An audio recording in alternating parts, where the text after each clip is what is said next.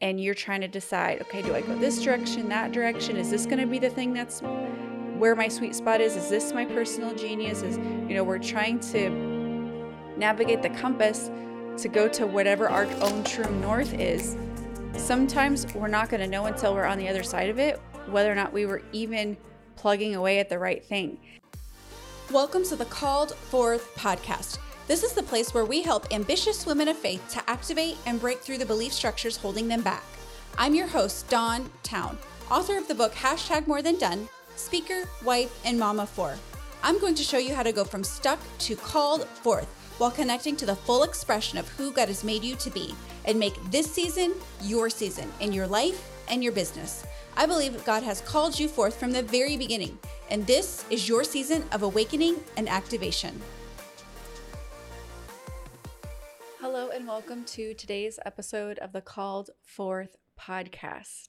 And I wanted to read a quote to you from this book, The Practice by Seth Godin, because I think that it really encapsulates what I want to dive into with this episode.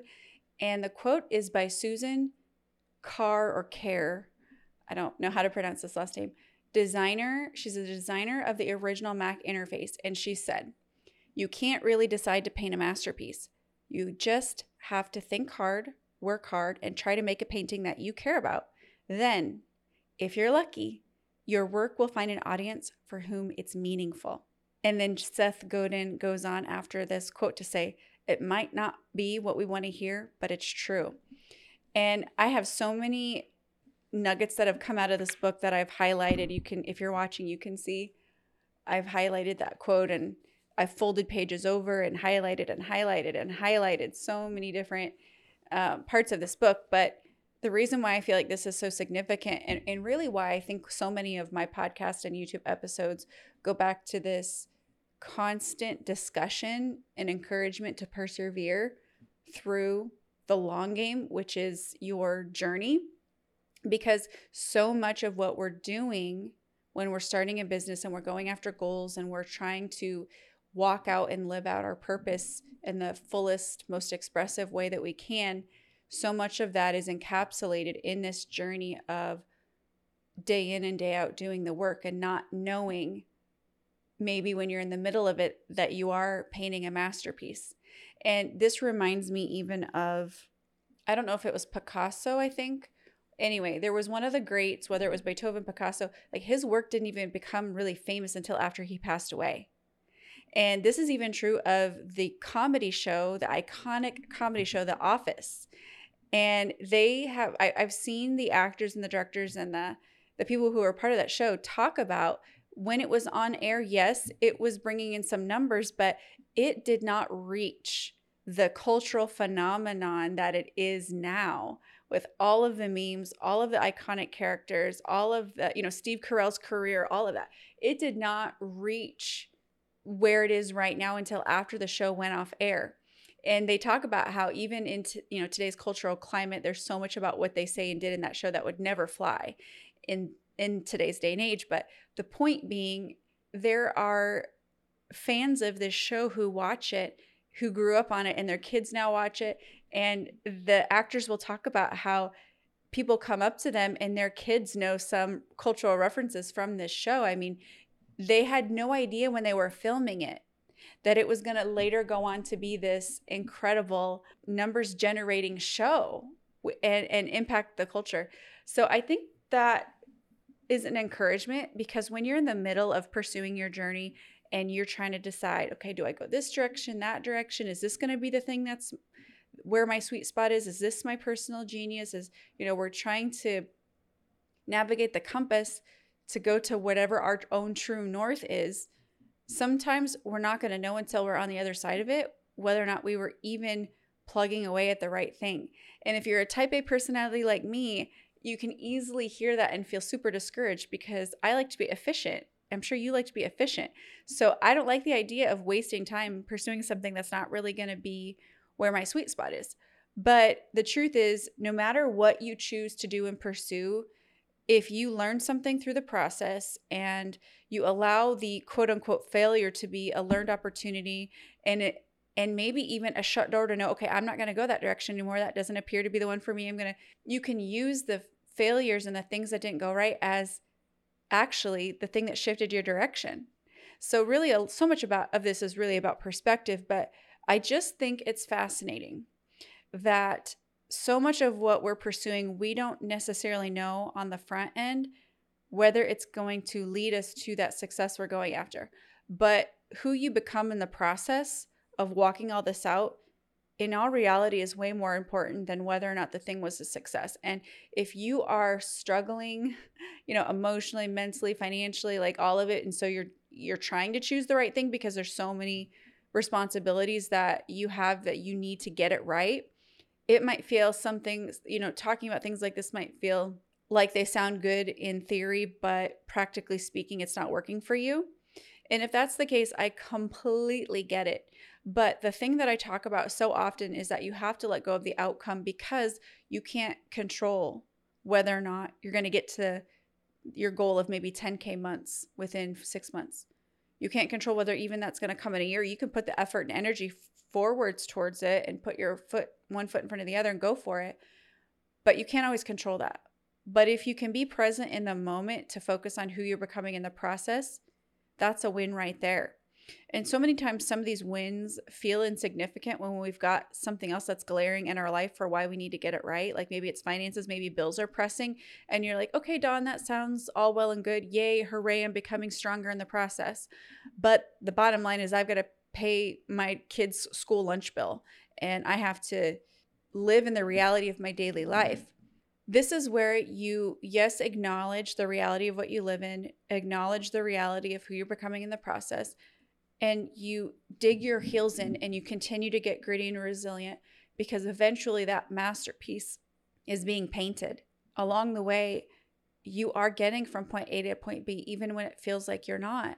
And it's really hard to trust in the process when you're not seeing results and when you're not where you know you need to be and when you do have these pressing responsibilities that are bearing on your shoulders, and for as much as I wish I could wave a magic wand and like totally fix your scenario and open all the doors that you need to be opened, what I know I can do, and what Seth Godin even quoted at the end of this quote by Susan Kare, is that it might not be what we want to hear, but it's true. So there's been so many times in my life when I've been desperate for a miracle, like I needed something to happen in that moment. Like I needed the money to come in, I needed the door to open, I needed the job offer, and it didn't come. And eventually, when this happens, you realize you can't live your life dependent on a miracle. And you've got to continue to do the work until you get there, and you you realize in the process that you can survive all of these disappointments that you feel like initially maybe you can't.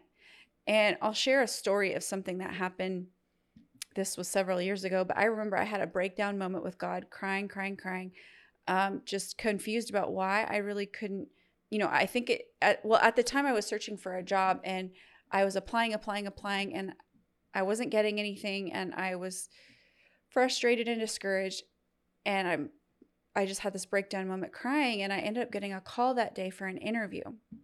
And so I'm like, wow, maybe this is the thing. It's not quite what I want to do, but I could make it work. So I drove like, I think it was like a job that was like 35 minutes away. I went and I interviewed. I brought printouts of my portfolio and the work that I had done because it was a, like a social media marketing position. And they explained to me that they had these really early morning meetings at like 7:30 in the morning and I I think it, I was more like 45 minutes away. It was a, it was a ways away. But I'm like, "No, I think I could make it and this and that." I ended up not getting the job. And I remember when I I got the call that they had not chosen me, I remember thinking, God, why did you even let me get that interview? Like you got my hopes up. Like why why did this even happen on the day that I had this like huge breakdown of just being ultimately so discouraged? And I can think back to other times where I felt like I was in a position where I needed a miracle. I needed God to come through and I didn't get the miracle. Like I can think back to my five years of praying through depression, like doing all the things you're supposed to do fasting, praying, declaring, taking authority, like all of the things. And for five years, I could not shake depression. But there's a few things related to this. I learned that God was good even when I didn't get the results that I wanted, and that I'm not guaranteed anything. I mean, we think sometimes because of the things that we're taught and the things that we know from scripture that if we are children of God, like our inheritance is as you know, we ask, we seek, we knock, we receive all, all of that. And I'm not saying that any of that isn't true, but at the end of the day, we can't control God's hand and what he chooses to do. So, really, at the end of the day, you have to keep putting forward one foot in front of the other and moving forward, regardless of whether you feel like God answers the prayer in the way you wanted him to or not. And in that process of walking out a challenging journey, we have to just make sure that we're not building up any resentment or bitterness in our heart towards God, like He owes us anything, because He doesn't. And I can't force His hand to do anything. But what I can do is be thankful and grateful and have perspective through the process and enjoy the good things about life that I have in front of me and let go of the outcome and trust that there's a masterpiece being built as I'm walking it out. And on the other side of when I finally see the results and the fruits of my labor, I will have that experience of enjoying that harvest. But I don't know when the harvest is going to happen, and I can't guarantee when it's going to happen. So, the most important thing that I feel like I always lean back in on is really going all in on what I can control, what I can do, my attitude, my perspective, the things I just referenced. And so, if you find yourself in this position where you're like, God, I need a miracle, I need you to show up. And if you feel like you're past your expiration date, like the miracle needed to happen a week ago, two weeks ago, I want to encourage you to keep going, putting one foot in front of the other and keeping your heart pure and knowing that you're going to ha- reap that harvest and just have that faith and trust that it will come even when it takes longer than it should even when the challenges are harder than you think they should be and even when you're putting in more effort and energy than you feel like you're getting ROI for. You've got to keep pressing in and dig your heels in and decide that your resiliency and your grit is going to outlast the fact that it is not happening at this point. Your resiliency and your grit needs to outlast the challenges that you're facing because the outcome in the end is worth it if you just continue to press on and press forward. So that is it for today's episode. Leave me a DM or a comment on the video version of this podcast and let me know what you thought. What were your biggest takeaways? Until next time. That's all we've got for this episode of the Called Forth podcast. One thing that would really help both us and other new potential listeners is for you to rate this show and leave a comment in iTunes, Stitcher, or wherever you tune in to listen. Also, make sure to link up with us at www.dawntowne.com. That's D A W N T O W N E.com. And on social media. And please just share. Share this podcast with anyone who you think might enjoy it. Until next time, remember, you have been called forth.